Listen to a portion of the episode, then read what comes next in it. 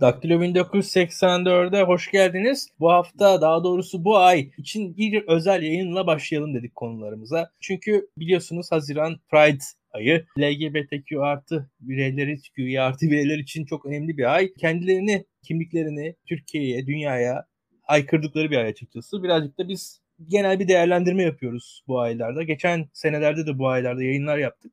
Ben bu ayda bir toplanalım bakalım durum ne? Ne oluyoruz? Nereye gidiyoruz? Konuşalım istedim ki aslında bu cuma İstanbul Üniversitesi'nin önünde Beyazıt'ta bir eylem vardı. Bir piknik vardı. O pikniğe karşı bir e, yine bir eylem oldu. Bir şeyler oldu. Onun konuşulması lazım diye düşünüyorum. Ve açıkçası Haziran'ı boş geçmemek gerekiyor. Tabii bir de Beren zaten bizim daktilocuların tanıdığı, bildiği bir isim. Genelde onunla konuşuyoruz. Ne oluyor, ne bitiyor. O bize bir kendi perspektifinden anlatıyor belli aralıklarla. Uğruyor bize. Bir de Marcel var. Marcel de spotta enteresan işler yapıyor. Marcel de anlatsın bize spotu. Spotu tanıtsın istiyorum ben. Önce Marcel senle başlayalım. Bir kendini tanıt, spotu tanıt, neler yapıyorsunuz? Ve ondan sonra da yavaş yavaş bu sene içerisinde LGBTQ artıların başına gelenler, gelmeyenler, değişim süreci ne oluyor, ne bitiyor konuşalım istiyorum. İlkan çok teşekkürler yayın daveti için. Beren sana da tekrar merhaba buradan. Spot'ta ben siyasal katılım ekip sorumlusuyum. Spot 2011 yılından beri LGBT artı haklarını güçlendirmek, LGBT artıların yaşadığı sorunlara kapsamlı ve kalıcı çözümler üretmek için çalışan bir sivil toplum örgütü aslında İstanbul merkezli. Spot'un çalışmalarının en temelde iki ayağı var. Bir tanesi savunuculuk. Türkiye'de LGBT artı haklarını ilgilendiren bütün karar alıcılarla aslında muhatap alıp buralara yönelik lobi ve savunuculuk faaliyeti geliştiriyor özellikle merkezi siyaset, parlamento ve yerel yönetimler seviyesinde bu faaliyetlerini gerçekleştiriyor. Bir diğer ayağı da danışmanlık hizmetleri. SPOD'un 2017'den beri açık olan, hizmette olan bir danışma hattı var. Bu danışma hattı üzerinden Türkiye'nin dört bir yanından ve hatta yurt dışından LGBT artıların sorularını yanıtlıyor ve ilk elden e, danışmanlık veriyor. Bu danışmanlık hizmetlerini daha da ileriye götürdüğü durumlar var. Bir psikolog ağımız var, sosyal hizmet uzmanları ağımız var, avukat ağımız var. Buralarda bu konularla ilgili danışmanlıkları ilgili profesyonelleri yönlendiriyor ve LGBT artılarla aslında profesyonelleri bir araya getiriyor. Ee, özetle spot böyle. Marcel şeyi merak ettim. Bu danışma hattı ilgimi çekti açıkçası. Kaç kişi size danıştı? Ne kadar zamandır bu danışma hattı var? Ee, bunu daha büyütmek, genişletmek biraz daha açar mısın? O ilginç bir konu çünkü. Tabii. 2017'de kuruldu bu danışma hattı ve tamamen gönüllüler tarafından yürütülüyor. Tabii ki bu gönüllülerin ekibe dahil olma süreçleri aslında bir takım eğitimler ve dahil olduktan sonra da çeşitli süpervizyon eğitimleriyle devam ediyor. En son 2021 yılında yanlış hatırlamıyorsam 2000'den fazla arama aldık. Bu rakam her sene artıyor. Bunun tabii ki belli başlı sebepleri var ama en büyük sebebi LGBT artıların, LGBT artıların yaşadığı problemlerin de aslında artıyor olması. Beren merhaba. Seninle daha önce de konuştuk. Hep açıkçası çok da tatlı olmayan gündemlerle konuşuyoruz. Şu anda programı biz tasarlarken gerçekleşmemiş şeyler de gerçekleşti. İşte bu Beyazıt'taki mesela hadise biz programı tasarladıktan sonra gerçekleşti. Biz programı tam tasarlarken tam bilmiyorduk. Bu sanırım psikoloji profesörü işte Zeynep Kamil'de şu kadar bin kişi bekliyor. işte şurada bu kadar bin kişi sıra bekliyor ameliyatta. Böyle çok korkunç bir şeylermişçesini anlatmıştı. O videoyu belki kesinlikle izlemişsindir diye tahmin ediyorum. Şimdi o video vardı. Düşünüyoruz hakikaten ve şunu ben hmm. görüyorum. LGBT artı bireylerin üzerindeki baskı yani her zaman vardı. Yani hiçbir zaman ben o konuda şey birisi değilim yani. Senle de daha önce de konuştuk. Hani geçmiş çok güzel. Yok böyle bir şey. Bir defa onu biliyoruz Türkiye'de Yok. yaşananları. İşte senin belgesellerini falan da izledik. Orada Eskişehir'e bırakırmalar falan. Onları hep anlatıyorsunuz hmm. zaten. Şu var ki şu an son 2-3 yıldır daha başka bir baskı gözüküyor diye düşünüyorum. Ben kendi adıma İstanbul Sözleşmesi meselesiyle de bağdaştırıyorum. Bir ucunu işte nafaka meselesiyle bağlı. Bir ideolojik, bayağı radikal İslamcı bir minik kesimden sert bir bir ajandası olan bir saldırı geliyor gibi geliyor bana. Ne dersin? İslamcı var, İslamcı var. İşte o kısmını bilemeyeceğim. Böyle hani İslam ve kültür üzerinden okumak bilemiyorum ne kadar doğru geliyor. Çünkü bir yandan da İslamcı, İslamcı olmadığı halde işte bir oy değeri olmasa da söylem ve korkutma ve işte sansür gücü olan belirli partiler var ve Türkiye'nin dış politikasının değişmesini istiyor bu partiler. İşte Vatan Partisi olsun, diğer partiler olsun. Batı'dan yani Batı bloğundan her zaman Türkiye'nin çeşitli şekillerde ayrılmasını isteyen belirli görüşler vardı. İslamcıların içinde de bu vardı.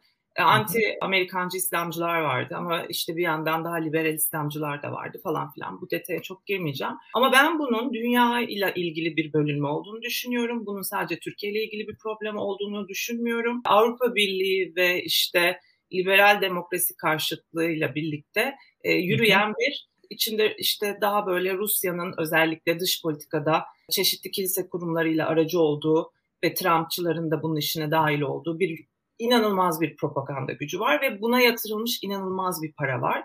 Ve biz ilk defa tarihte Avrupa'da uzun yıllardır Avrupa'nın içinde savaş yoktu.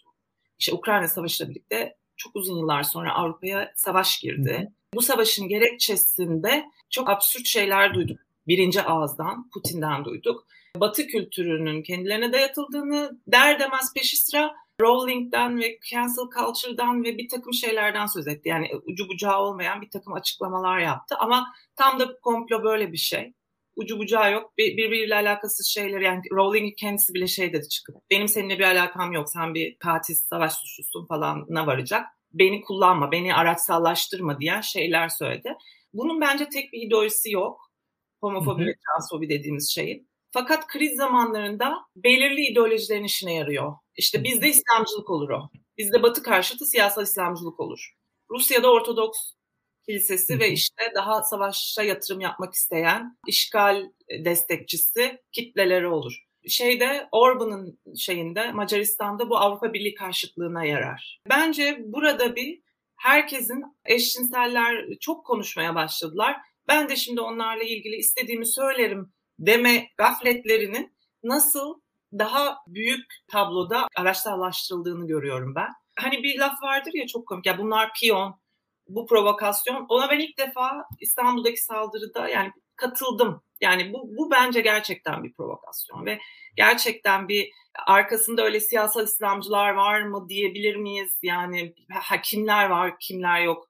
Bence uzun zamanda bu biraz daha anlaşılır. Ama evet yani bu anlamda bir kışkırtılmış nefret var. Katılıyorum söylediğine ama daha büyük bir arka plan olduğunu düşünüyorum. Şimdi bu arada şunu da ekleyelim. Beren hem Viyana'da hem de aslında Orban'ın Macaristan'dan sürdüğü bir üniversitede aynı zamanda onu da ekleyelim. Biraz tam da bu konunun birkaç açıdan muhatabı sayılabilir.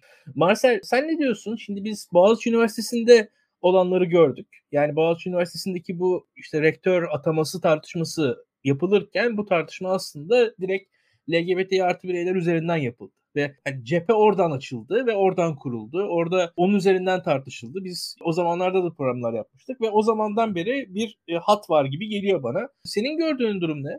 Kan sadece Boğaziçi değil aynı zamanda İstanbul Sözleşmesi'nden çıkılma sürecinde de çok Tabii. fazla kullanıldı bu gerekçe olarak.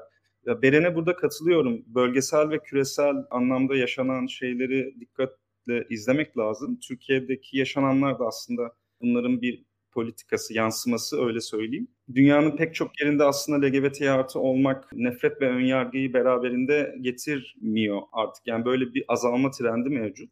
Ama tabii en özgür sayabileceğimiz ya da en demokratik gördüğümüz ülkelerde bile istenilen seviyede değil. LGBT artılara yönelik koruyucu yasalar, toplumdaki kabullenme oranı vesaire. Yani Orta Doğu ülkelerinde, Rusya'da, bazı Afrika ülkelerinde LGBT artı olmak aslında beraberinde pek çok sorunu getiriyor. Bazı coğrafyalarda ise ölüm cezasıyla karşılaşmana sebep oluyor. Mesela Çeçenistan. Yani Nazi Almanya'sında benzer nitelikte kamplar var orada ve LGBT artı olduğu düşünülen insanlar bu kamplara kapatılıyor.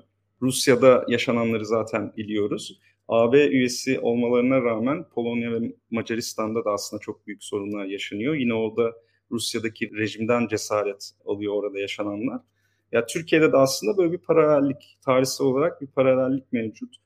Ama ya şöyle bir şey atlanıyor bence Türkiye'de. 2015'e kadar Türkiye'nin dört bir yanında başta İstanbul olmak üzere onur yürüyüşleri ve onur haftası etkinlikleri aslında sorunsuz bir şekilde gerçekleşti. Şu anki hem sosyal medyada hem de sokakta insanların linç edilme tehlikesi aslında 2015'ten belki 2013'ten alabiliriz bunu bu tarihten itibaren siyasi iktidarın politikalarının bir sonucu ve aslında çok da gerçek hayatta tezahürü var mı ben bundan emin değilim. Bu İstanbul Üniversitesi'nde yaşanan aynı hafta içerisinde Çanakkale'de yaşanan hedef göstermeler aslında suni bir şekilde birkaç yıldır pompalanan nefret politikalarının sokağa yansıması. Hedef göstermeler ve nefret sayıklı politikalar olmamış olsaydı belki bu manzaralarla da karşılaşmayabilirdik. 2015'e kadar karşılaşılmadı. 2014'te 100 binden fazla insan İstanbul Onur Yürüyüşü'ne katıldı. Bu da Türkiye'nin de içinde olduğu Orta Doğu, Balkanlar ve belki de Doğu Avrupa ülkeleri arasındaki en kalabalık onur yürüyüşlerinden birisi olarak tarihe geçti. Burada belki bir tehdit, bir tehlike görüldü ve bu tarihten sonra hem onur yürüyüşleri hem LGBT artı temalı etkinlikler yasaklanmaya başladı. Ee, biraz böyle okuyorum. Yani küresel çapta yaşanan olaylardan çok da bağımsız değil. Ama bir yandan da suni politikaların bir yansıması olarak görüyorum. Bir şey söyleyeceğim. Hakikaten de bu Türkiye'deki derneklerin biraz web sayfalarında ben de dolandım programı hazırlanmak için. Pek de haber olmayan, ana bazı insanların önüne düşmeyen yüzlerce de etkinlik yapılıyor şu an Türkiye'de. Yani Antep'inden Adana'sına, oradan Antalya'sına geliyor zannedildiğinden daha fazla etkinlik yapıyor. Yani burada biraz şunu da söylemek lazım. Hani herkes şey der ya böyle halktan kopuk falan diye böyle. Yani aslında tam tersine. Yani muhtemelen bu tarz örgütlenmeler arasında bir kadın hareketi en temel halka dokunandır. Ve ondan sonra da LGBT artı hareketleridir diye tahmin ediyorum ben. Çünkü şimdi doğruya doğru biz mesela liberal örgütlenme olarak gidip Samsun'da falan bir organizasyon yapmıyoruz yani veya hani 5 yıl önce falan yapılmıştır en son. Kimse gidip oralar ve Samsun'da liberal vardır ama hani tutup bir açıkçası şey konferans salonu tutup şey yapıldı. İşte özgürlük yolu yapılıyordu. Onu da 3'e yapmadı falan. Hani mesela yıllardır bir şey yapılmıyor o tarz örgütlenme şeyi olarak. Yani böyle bakıldığı zaman aslında bayağı da yaygın bir hareketten de bahsediyoruz. İnsan temelinden falan bahsetmiyorum ben. Sadece sivil toplum faaliyetleri açısından bahsediyorum. Ama bir yandan da şu var. Bu konuda ilk aşamada kınama vardı. Sonrasında polis bir şekilde biraz yasaları eğerek bükerek gözaltılar şunlar bunlar yapılıyordu. Fakat şu anda giderek işi terör kapsamına eklemeye çalışıyorlar diye düşünüyorum ben. O enteresan bir şey. Yani bayağı suç tanımı uydurtmaya çalışıyorlar. Ne dersin o konu hakkında? Ya şimdiye kadar yasaklanan, iptal edilen bütün LGBT artı temalı etkinlikler aslında 29-11 yani toplantı ve gösteri yürüyüşleri kanunuyla ilgili genel ahlak, genel sağlık, kamu düzeni gibi e, gerekçeler gösterilerek iptal edildi. Yani henüz ben durumun o noktaya geldiğini düşünmüyorum aslında. Terörle doğrudan bir ilişkisinin kurulması çok kolay değil. Çünkü yani bu bir varoluşsal bir mesele ve Tabii. Ya bu bir siyasi ideoloji değil, bu bir tercih değil. Bunu ne kadar terörle bir araya getirmeye çalışsan da şimdi AK Parti ve MHP'ye oy veren seçmenin kızı lezbiyen olabiliyor. Yani e, yeğeni gay olabiliyor. Mahallesindeki esnafı, komşusu LGBT artı olabiliyor. Yani hayatın içerisinde herkesin aslında deneyimleyebileceği, karşılaşabileceği bir olgudan bahsediyoruz. Bu varoluşla, bu varoluş karşılarını almaları aslında baştan yenilmeleri anlamına da geliyor. Hani 2015'ten beri çok yoğun, çok sistematik bir hedef gösterme ve nefret politikası var. Ama hala siyasi iktidar arzu ettiği şeyi elde edemedi. Toplumu kutuplaştırmak için belki de en elverişli konulardan birisi. Buna kesinlikle katılıyorum. Ama LGBT artılar her topluluktan var. Yani muhafazakarı da var, işte ateisti de var, solcusu da var, sağcısı da var. Böylesine varoluşsal bir meseleyle mücadele edemiyorlar. Yani edemeyecekler de. İstediklerini başaramayacaklar. Çünkü Dediğim gibi yani insanlar nefes aldığı sürece, dünyaya geldiği sürece LGBT artılar da olmaya devam edecek. Beren sana da soralım bunu. Senin bu yasayla olan ilişkileri konusunda LGBT artıların, derneklerin, sivil toplum örgütlerinin fikrin ne? Bu, bu ilişkiyi daha da zorlaştırmaya çalışıyorlar gibi duruyor bana. Ben bu tarz durumların iktidarın klasik anlamda düşünüyorum bu konuda. İktidarın gücünü kaybettiği ve tek gücünün toplumu işte popülist söylemlerle toplumu değiştirmek yerine var olanı kışkırtmak üzerine olduğunu düşünüyorum. İktidar birincisi kim bunu terör örgütü suçu ilan etmek istiyor? İktidar diyoruz ama iktidarın içi parça pinçik olmuş. İktidarın bir gazete kesimi eski ekonomi bakanı hakkında ekonomiyi LGBT'lere teslim edecek bu adam diye haber yaptırtıyor. Öbürü başka bir şey yaptırtıyor. Yani bu tarz söylemler karşı tarafın meşruluğunu kırmak için kendi içlerinde de birbirlerine karşı kullanılıyor. Mesela Kadem İstanbul Sözleşmesi sürecinde diğer tüm sivil toplum örgütlerinin aksine AKP tabanı diye sandığımız ama bence onlar da kışkırtılmış azınlığı temsil eden bir taban fikir olarak. O tabandan en çok küfür duyan sivil toplum örgütü oldu. Bu küfre karşılık ideolojik olarak LGBT hareketiyle nasıl bir bağı vardır? Bu çok akademin durup dururken çıkıp yapacağı bir açıklama olmazken kendini kurtarmak için sapkınlık bunlar falan demeye başladı. Sözleşmeyi kurtarmak için güya. Sözsüz bir şekilde toplumun kadın hareketi örgütleri de bir şekilde İstanbul Sözleşmesi'ni kurtulmak adına köprüyü geçme formülü uyguladı. Ve bu formülün uygulanma nedeni ana muhalefetin HDP ve CHP dahil ve altılı masa dahil buna şu anda kapsamlı dünyadaki bir blokla uygun LGBT politikasının olmaması bence. Böyle bir politikası olmadığı için de darbe geldiğinde kendini kurtarmaya çalışan bir hep bir reaksiyon var. O reaksiyon da genelde hayır hayır hayır işte evlilik hakları olmayacak. Hayır hayır onların hiçbir şeyleri olmayacak. Sözleşme sadece onları şiddetten koruyor. Biraz salak yerine koymak oluyor toplumu. Onlar zaten şiddetten korumanın sonucunun sivil haklar olduğunu bildikleri için şiddet uyguluyorlar. Şiddet ayrıcalıklarının ellerinden alınmasını istemiyorlar ki bugünkü gibi İstanbul'daki bir etkinliği basıp özgür düşüncenin yayılmasını şiddetle bastırmak için. Özgür düşünce ne burada? Eşcinsellik değil. Yorumlarda gördüm. Batı Amerika daha çok yatırım yapıyor gibi absürt bir açıklama var. Şimdi eşcinselliğe yatırım yapamazsınız. Eşcinsel doğarsınız. Bitti. Ama homofobik doğmazsınız. Bitti. Artık bunun kesinlikle tartışılmaması gerekiyor. Bu bilimi tartışmaya açmaktır. Bunu bilim insanları yapabilir. O da çok kapsamlıdır. Yani oturduğumuz sosyal medyadan yapabileceğimiz bir şey değil. İnsanlar eşcinsel doğarlar. Bir ideoloji değildir ve eşcinsel olmazlar. LGBT artı olmazlar. Doğarlar. Ama insanlar homofobik olurlar. İnsanlar eşcinsel doğdukları için katil değillerdir ama homofobik oldukları için katil olabilirler. Neden sonuç ilişkilerini iyi kurmak gerekiyor. Bunu da kim kuracaktı? Muhalefet. Kimle yapacaktı bunu? Bilimle yapacaktı. Akılla yapacaktı. Kültürle yapmayacaktı ama kültürle yaptı. Diyor ki onların da e, ya benim çocuğum olsun istemem ama şiddetten korunmasını isterim diyor mesela Meral Akşener senin çocuğun olsun isteyip istememen değildi. Ya da Kemal Kılıçdaroğlu bir süre önce, çok kısa bir süre önce bu yüzyılın meselesi değil demişti. Daha toplum buna hazır değil demişti. Şimdi aynı toplum kendisinin başka konularda toplumun ona hazır olmadığını söylüyor. Böyle çirkin bir yerdeyiz şu anda. Bu siyasetsizlik neticesinde oldu. Reaksiyon veriyor yani sadece. Toplum ona diyor ki siz diyor laiklikle eşcinselliği getirdiniz diyor. Osmanlı'da yoktu diyor. Buna bir akademisyenin vereceği cevap Osmanlı'nın bir kitapta üretilmiş minyatürlerini mi paylaşmaktır? Aa bakın siz, sizin atalarınız da birbiriyle e, şey bu kadar skandalize etmek midir? Bu akademilerin de çok eksikliği, siyasetin de çok eksikliği. Dünya aldı başını yürüdü bu konuda. Çok ciddiyim çok sağlam insanlar var. Ve öyle çok özgürlükçü falan filan da değiller. Gayet muhafazakar hukukçulardan falan bahsediyorum. Karşılarında böyle konuşamazsınız. Rezil olursunuz. Herhangi bir kurumda böyle konuşamazsınız. Bu insanlar LGBT'yi çok sevdiği için ya da e, cinsellikle ilgili çok muhteşem bir özgürlük anlayışı, cinsel özgürlükle özgürlükçü oldukları için bunları yapmadılar.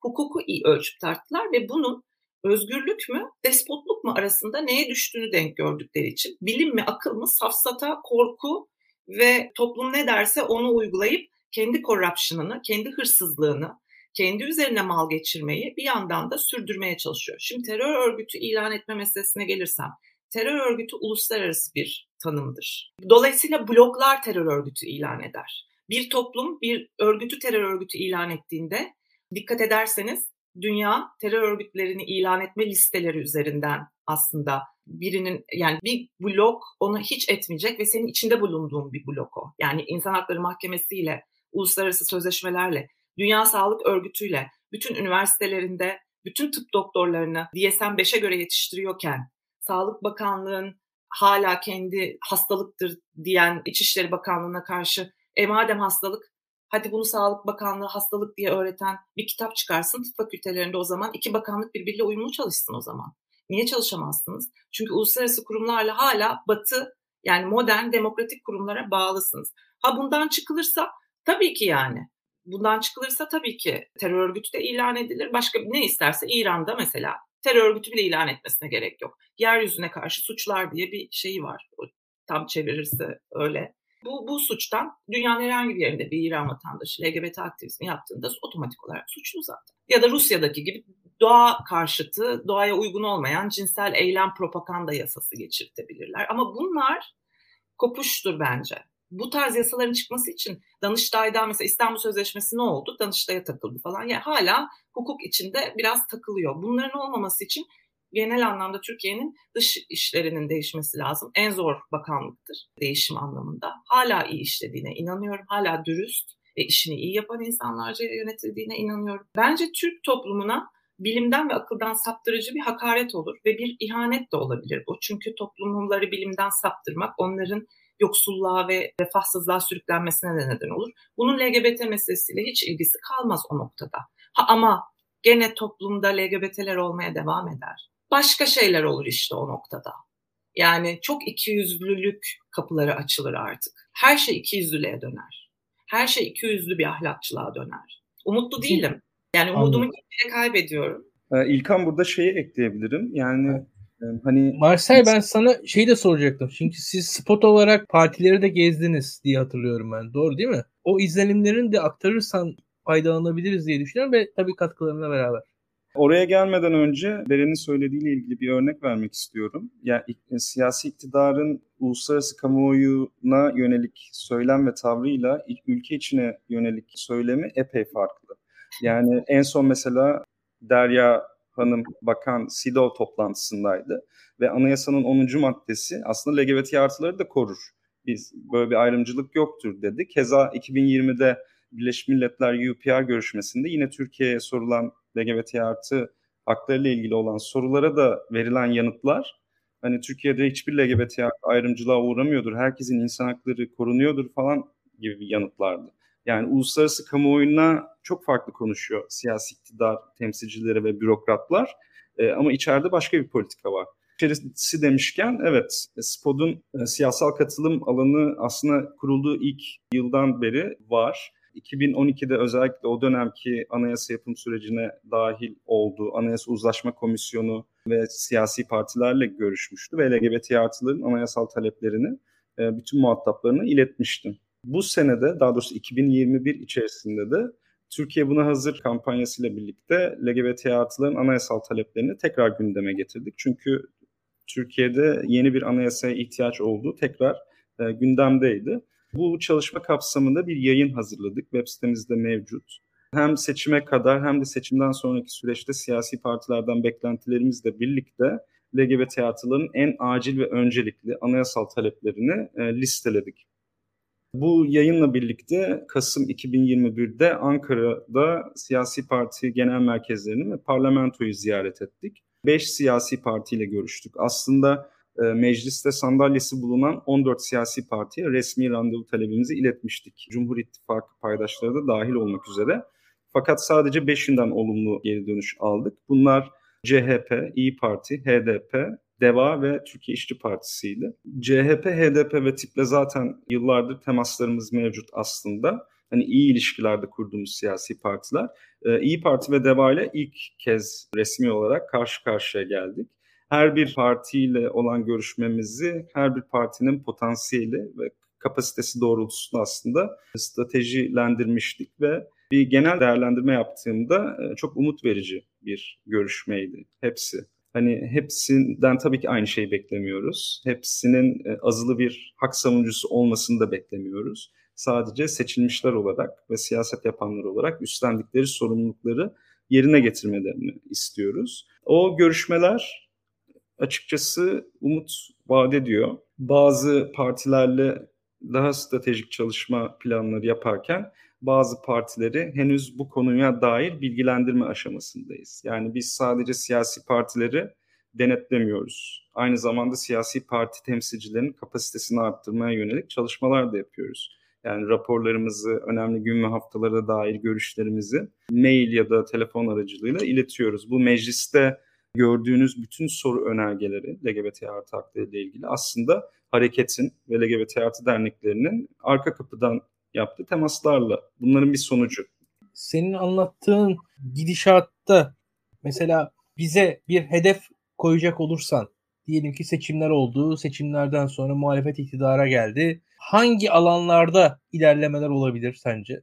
Var mı öyle bir tahminin yani açıkçası veyahut da şöyle söyleyeyim öyle bir tahminler bana sun ki yani işte İlkan mesela şu şu şu eksik diye sen arada tweetler at ki bize gündem olsun de veyahut da atıyorum 3 3 ay sonra beni konuk al ki şu konuyu konuş konuşalım diye öyle öyle bahsedeceğin konular hedefler var mı? Tabii ki. Ya öncelikli olarak bu nefret söylemlerinin ve hedef göstermelerinin son bulacağına dair umudum var benim kişisel olarak. Bununla birlikte en temel insan hakları arasında olan toplantı ve gösteri yürüyüşü hakkı, örgütlenme özgürlüğü, ifade hürriyeti gibi alanlarda da kötüye gidiş, gidişatın duracağını düşünüyorum kişisel olarak. Ya zaten kurumum da böyle düşünüyor ki bu alanda çalışıyoruz. Çok temel alanlarda çok hızlı ilerleme yaş- yaşamayı umut ediyoruz. Bu saldırıların durmasıyla birlikte. Bu sadece seçim gecesi yaşanabilecek ilerleme olarak söyleyebilirim. Ama tabii ki hareketin uzun dönemli ve stratejik hedefleri de var. Mesela anayasanın 10. maddesinde cinsel yönelim ve cinsiyet kimliği kavramlarının eklenerek eşitlik yasasının LGBT artı kapsayıcı şekilde revize edilmesi. Bu aslında uzun yıllardır LGBT artı hareketinin en temel anayasal taleplerinden birisi. Buna ek olarak hani nefret suçlarıyla mücadelenin yine LGBT artıları kapsayacak şekilde revize edilmesi, İstanbul Sözleşmesi'ne dönüş. Bu sadece benim bir beklentim değil, aynı zamanda Millet İttifakı'nın ilk beş günde e, yapacağı, atacağı adımlardan birisi mesela. Bu da bir beklenti. Bunun dışında yerel yönetimlerle ilişkilerin daha güçleneceğini umut ediyorum. Yani kayyum politikalarıyla birlikte aslında Kürt şehirlerinde LGBT artı örgütlerinin yerel yönetimlerle ilişkisi doğrudan ve çok keskin bir şekilde kesildi. Ülkedeki siyasi atmosferlerle birlikte aslında daha önce güçlü ilişkilerimizin olduğu, CHP'li belediyelerde de ilişkilerimizin zayıfladığını son dönemde görüyoruz. Bunların hepsinin aslında toparlanacağını umut ediyorum şahsen. Ya bu böyle olmak zorunda zaten İlkan. Yani altılı masanın yani bütün paydaşlarının e, en somut hedef olarak söylediği şey şu aslında. Avrupa Birliği'ne giremesek bile Avrupa Birliği süreci, o yolun kendisi Türkiye için hayırlı olacaktır diyor bütün paydaşlar. Yani siz şimdi o yola ciddiyetle girdiğiniz zaman önünüze gelecek konulardan birisi de e, LGBT artı hakları. Yani bundan kaçmak mümkün değil. E, eğer bundan kaçacaksanız nasıl bunun etrafından dolanacaksınız? Hani bunu da düşünüyor olmaları lazım. Ama bundan e, ben çok kolay kaçılabileceğini düşünmüyorum. Zaten olası bir iktidar değişimiyle koşulların daha kötüye gideceğini düşünmüyorum kesinlikle. En azından kötü gidişatın durması demek pek çok alanda, pek çok toplumsal grup için e, iyileşme demek. Beren sen de bu konuda sözlerin varsa ekleyebilirsin. Bir de şunu da söylemek istiyorum. Türkiye'de bizim birincisi yaşadığımız bir şey var ki emlak krizi. Yani insanlar kira ödeyemiyorlar. Kiralar çok artmış durumda. Az çok Türkiye'yi tahmin edebiliyorsam hani birebir kendim şahit olmadım ama LGBT artı bireyler açısından bu kriz daha yüksek hissediliyordur gibi geliyor bana. Bir diğeri e, ise şu Türkiye'de kentsel dönüşümler ve bu dönüşümlerin olduğu yerler de aslında genelde LGBT artı bireylerin yaşadıkları yerler dönüştürülüyor Türkiye'de önce dönüştürülür zaman ve orası, oradaki onları oradan yollayarak dönüşüm genelde gerçekleştirilmeye çalışılıyor. Biraz geçmişi biraz böyle o işin. Bir de o taraflara dair de ne olacak bu şehirler diye de aklımda bir soru var. Belki biraz da onu konuşmak lazım. Beren sen devam et. Benden daha güzel anlatırsın. Şimdi ben iktidar değişimi sorunundan başlayayım önce. Tabii. Ben iktidar değişecek, dış politika değişecek ya da işte biraz daha dengelenecek ve işte Batı yani işte modern, bilimsel, demokratik açılma doğru yeniden Türkiye'nin yönü dönüşecek. Onlar da diyecekler ki işte LGBT'lerin haklarını sağla. Şimdi e, doğru böyle oluyor ama ben ondan çok şuna güveniyorum bir iktidar değişimi olduğunda. Ben kendi toplumumdaki bir insanla çünkü bu ne, nasıl gideceğim onunla konuşacağım. Gidip ben konuştuğumda özellikle mesela diyelim LGBT çocuğu olan, işte trans kızı olan, çocuğu eşcinsel olan anne babalar, aileler ne kadar büyük şu anda zorluk çekiyorlar. Ve ben onlarla konuşmak istediğimde benim önüme çeteler gelmesin. Çünkü ben homofobinin değiştirileceğini biliyorum. Homofobinin değişmeyeceğine, eşcinselliğin değişeceğine inanıyorlarsa çeteleri aradan çeksinler. Çünkü e, madem bu kadar mı toplum eşcinsel olacak derken söyledikleri şey şu. eşcinselliği yayıyorlar, ideoloji yayıyorlar. Tam olarak söyledikleri şey şu. Bizden daha çok eminler kimsenin eşcinsel falan olmayacağına sonradan. Ama homofobiklerin homofobik olmaya başlayacaklarına gördüler. Neden gördüler? Doğru bilgi gittiğinde free speech yani özgür düşüncenin temel tezi nedir? Kötü düşünceyi de bırak, iyi düşünceyle çarpışsın, kötü düşünce elenecektir. Bu ancak iyi düşüncenin önüne yasa dışı şiddet yoluyla kesinti verilmediğinde ortaya çıkar. Ama şu an LGBT toplumu sadece polis şiddetiyle engellenmiyor. Ta Bursa'daki olaylarda futbol taraftarları sokuldu ilk önce bu işin içine. Eryaman olayları tamamen mafya aracılığıyla yapıldı. Ülker Sokak mahallenin camına bayrak astırdı sanki translar orada yaşayan trans kadınlar Türk değilmiş gibi, Türkiye Cumhuriyeti vatandaşı değilmiş gibi.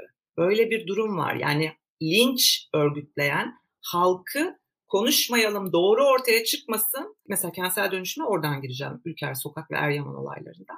Halkı, halkı doğru bilgiden, daha doğrusu doğru bilgiyle yanlış bilginin doğru rekabette çatıştığı özgür konuşma alanında çıkartıyorlar. Bizim başka hiçbir gücümüz yok ki doğruyu anlatmaktan başka. Onlar gibi çetelerimiz yok ki.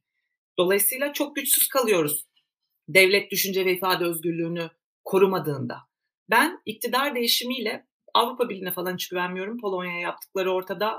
Daron Acemoğlu çıkarın çıkarın çıkarın Macaristan'la almayın Avrupa Birliği'ne dedikçe aldılar. Niye? Rusya falan filan. Avrupa Birliği de çok karmaşık bir durumda ve inanın bana orada da homofobikler çok fazla. Ama düşünce özgürlüğü oldukları için itibar görmüyorlar. Bu kadar basit aslında. Niye Avrupa Birliği daha iyi? Çünkü düşünce özgürlüğü olduğunda benim senden korkmam, senin bana zorbalık yapman ve bir sürü şey ortadan kalkıyor. Ne bileyim bir mekan açmak istiyorsun. Ekonominin klasik şeyidir ya mafyadan korkmuyorsun. Açıyorsun. Girişimcilik eğrin yükseliyor. Ya da işte bir toplumda düşüncenle doğruyu anlatıyorsun. Kimse çocuğunu eşcinsel olduğu için sokağa atmamaya başlıyor. Ne oluyor? Onlar iletiş okullara dahil oluyor. Okullara dahil olunca onların ihtiyaçları ortaya çıkıyor. Ve mekanlar, toplumun kurumları o ihtiyaçlara göre yeniden şekilleniyor. Neden? Çünkü ihtiyacı var. Mesela işte bir bursa ihtiyaçları olduğu ortaya çıkıyor başka bir anlamda. Sigortanın bazı şeyleri karşılaması gerektiği ortaya çıkıyor falan filan. Kentsel dönüşüm meselesinde de şunu söylüyorum. Özellikle trans kadınlara ev verilmiyor gibi bir şey yanılgı var. Veriliyor ama yüksek ücretlerle veriliyor. Bakın yolsuzluk işte. Sen bir toplumun bir kesimini dışlarsan başka bir kesimi de ev sahipleri hangi partiden olursa olsun hatta sokakta belki eşcinselliği de destekleyecek solcu bir ev sahibi olur. Sen bu sitede oturma, biz çok tanık olduk aktivistlerle bunlara. Ay ben transfobik değilim ama sitede oturmalarını istemiyorum çünkü araba sesi gelip gidiyor. Ne ki o müşterisi yani. O da ne yapıyor? O dayanamıyor orada. Başka bir ev tutacak. Ev sahibi onun seks işçiliği yaptığını bildiği için 3 katı paraya veriyor. Falan filan böyle bir birbirinin içine girmiş toplumdan bir kesiminin dışlanması sonucu ekonomik şiddetten tutun her türlü şiddete kadar maruz kalmış bir kesimin evinde kirasını fazla verdiği bir durum ortaya çıkıyor. Bu sadece translara özgü bir durum değil. Evet yani şiddet onların maruz kaldığı bir şey ama bu toplumun yozlaştığının göstergesi bence. Bunların ortadan kalkması için daha çok konuşulması gerekiyor. Mesela bu program çok değerli. Türkiye'deki ulusal kanallara baktığımızda bir tane doğru düzgün dünyadaki bilimsel yani bilimsel paradigmayla paralel bir açıklama duyuyor muyuz şu an ulusal kanallarda? En benim diyen hocalar bile saçma sapan konuşuyorlar. Bu kadar çocukla konuşur gibi konuşmak, topluma bir çocuk muamelesi yapmak falan filan sadece onlar da korkuyorlar. Korku toplumu oluşturuldu. Hocalar da korkuyorlar. Herhalde utanıyorlardır yurt dışına falan gittiklerinde. Çünkü orada insanlar özgür konuşuyor ve sana cevabını verir. Öyle saçmalayamazsın.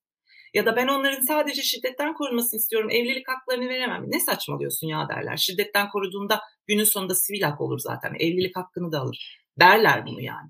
Ama burada öyle bir şey yok. Ne derler? Taassubu tahrik etmeyelim ayağına ehvenişer. Hiç öyle değil. Bence herkes kendi çıkarını korumaya çalışıyor. Rant meselesinde de önce en kötü yerlere sürüyorlar. Toplumun kimsenin girmeyeceği yerlere. Orada bir hayat kuruyor bu insanlar. Getto kuruyorlar. E sonra orası değerlenince nasıl çıkaracaksın bir insanı? Şimdi beni evimden çıkarabilir misin? Mümkün değil çıkaramazsın. Özel mülk yani. Ta bilmem tanzimattan beri zaten bir şekilde korunmaya çalışıyor. En temel şeylerden birisi. Ne yapıyor?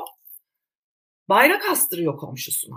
Onu orada devlet dışı şiddetle, paramiliterle attırmaya çalışıyor ve bu çok çok tehlikeli. Neden tehlikeli? Düşünce özgürlüğünü hop kesecek. Bizim orada orada oturmanın yanlış, kanunen bir suç olmadığını, Türkiye'de fuhuşun bir suç olmadığını, suçsa da bunu engellemek istiyorsanız da kapsayıcı kurumlar açmanız gerektiğini, bir toplumun sadece bir trans kadınlar trans kadın olduğu için %99'u seks işleri yapıyorsa zorunlu. Bu onların okula gidemedikleri ve sizin gibi iş hayatına giremedikleri içindir biraz akıllıca düşünen herkes. Bunları sorgulamaya açmamıza izin vermiyorlar. Susturuyorlar.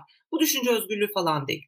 Bu bir grubu şiddetle susturmak, mafya gücüyle susturmak, diğer grubun konuşmasında bakın ne kadar düşünce özgürlüğü var diye yutturmak. Bunu keşke yutmasa toplum. Beren çok teşekkürler. Marcel senin peki şöyle söyleyeyim seçim sonrasını konuştuk. Seçimlere giden süreçte ve esasında seçimlere giden süreçten de önce ben bu ay neler olacak biraz senin de aklındadır. Daha büyük eylemler, en büyük yürüyüşler vesaire bunlar bir gelecekte gelecekte derken gündemimiz ne şu anda biraz bir onları aktarabilecek misin bize aklındaysa? Tabii İlkan İstanbul Onur Haftası pazartesi başlıyor. Hı program açıklandı yakın bir zaman önce. Evet. Yani şimdi hafta boyunca çok fazla etkinlik var. Çok farklı temalarda. 26 Haziran pazar günü de zaten dünyanın her yerinde aslında Haziran'ın son pazarı bu yürüyüş gerçekleşiyor istisnalar dışında. İstanbul'da da bu yürüyüşün yapılması planlanıyor. Ama geçtiğimiz senelerde olduğu gibi henüz valilikten bir yasaklama gelmedi. Beren belki ben kaçırmışımdır. Sen de gördüysen söyle lütfen. Ben de evet. şeyde İstanbul'da değilim, komitede de değilim. Ne olup ne bittiğini bilmiyorum açıkçası. Gerçi genelde yürüyüşten iki gün önce Cuma mesai saati bitimine yakın yasa yapıyorlar ki sen itiraz, itiraz edeme. Aynen itiraz edeme diye. Yani tabii beklentiler yine bu etkinliğin yasaklanacağı ve polis müdahalesinin olacağı yönünde. Çünkü çok yakın bir zaman önce çok şiddetli müdahaleler oldu. Kadıköy'de oldu.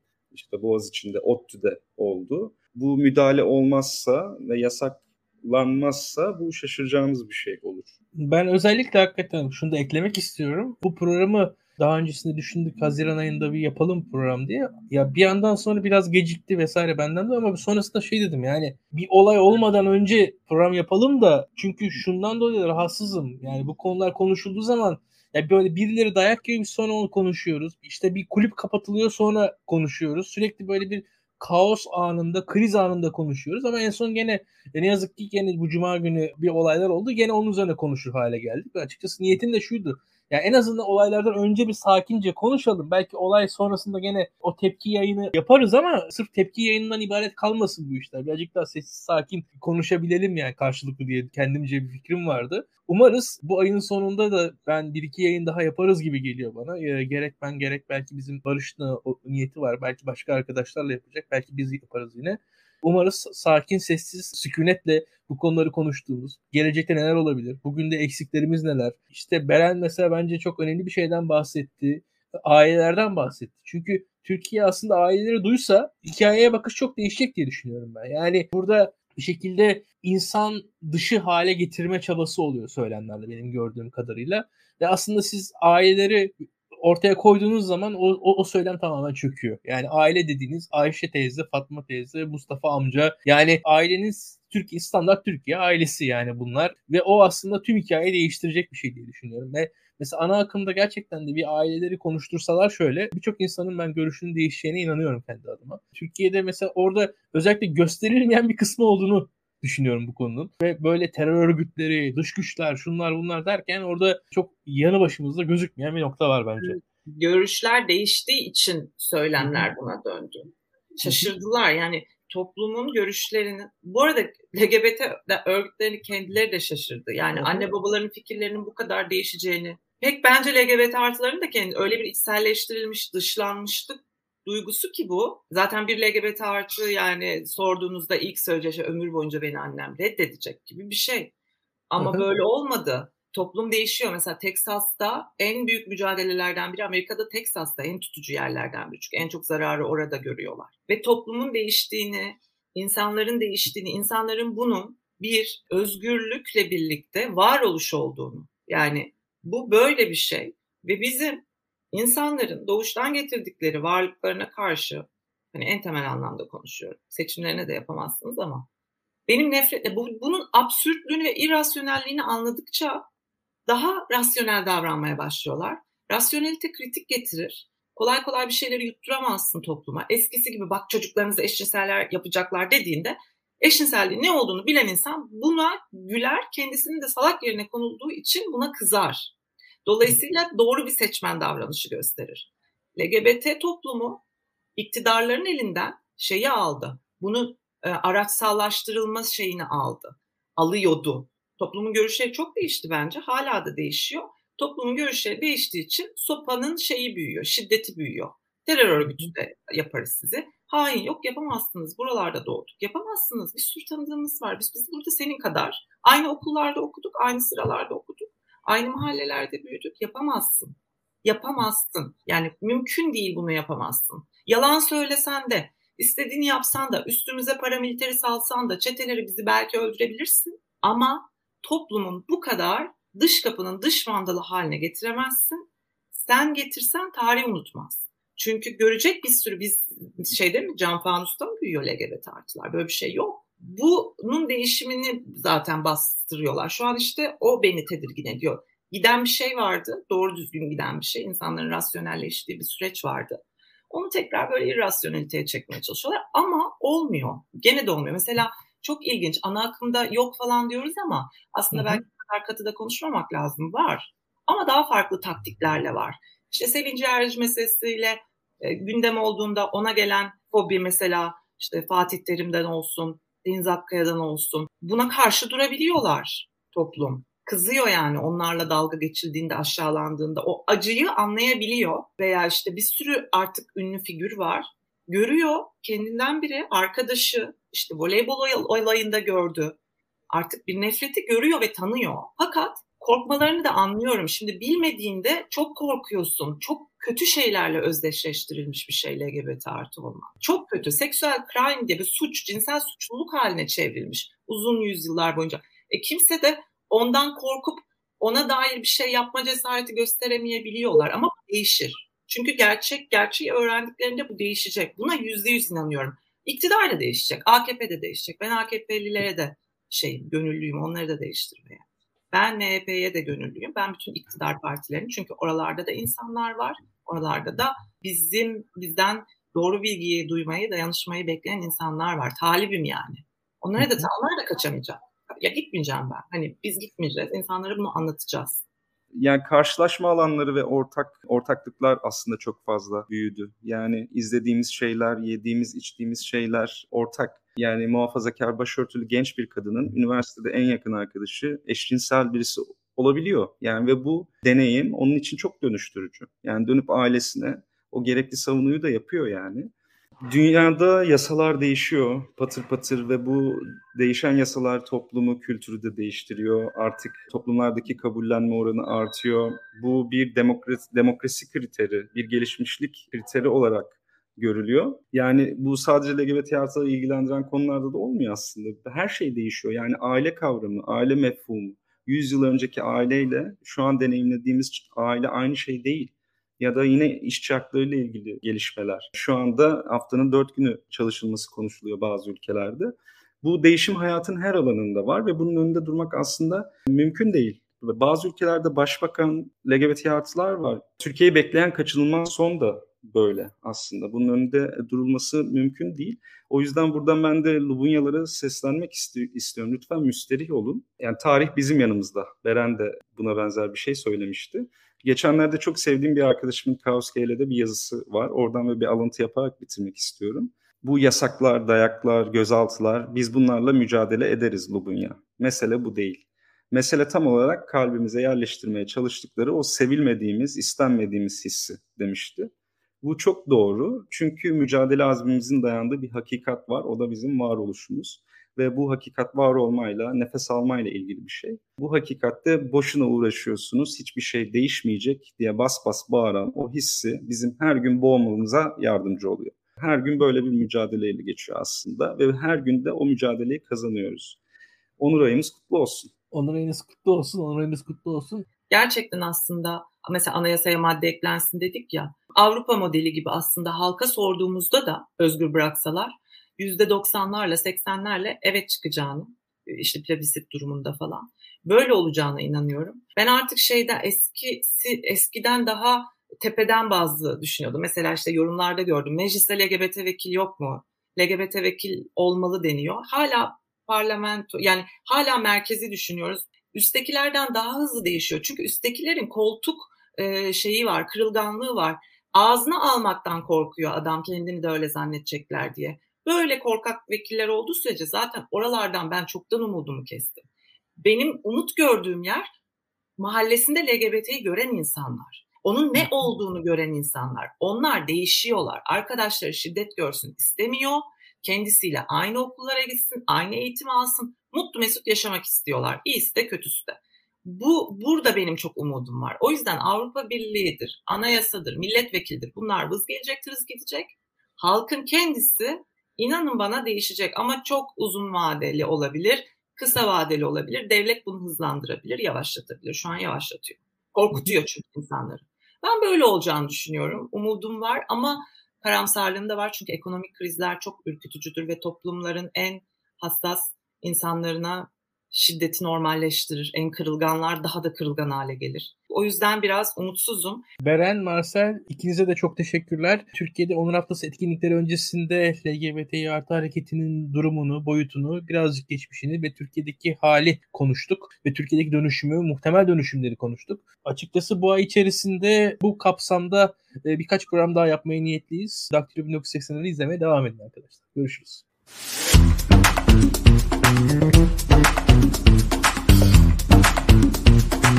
Thank you.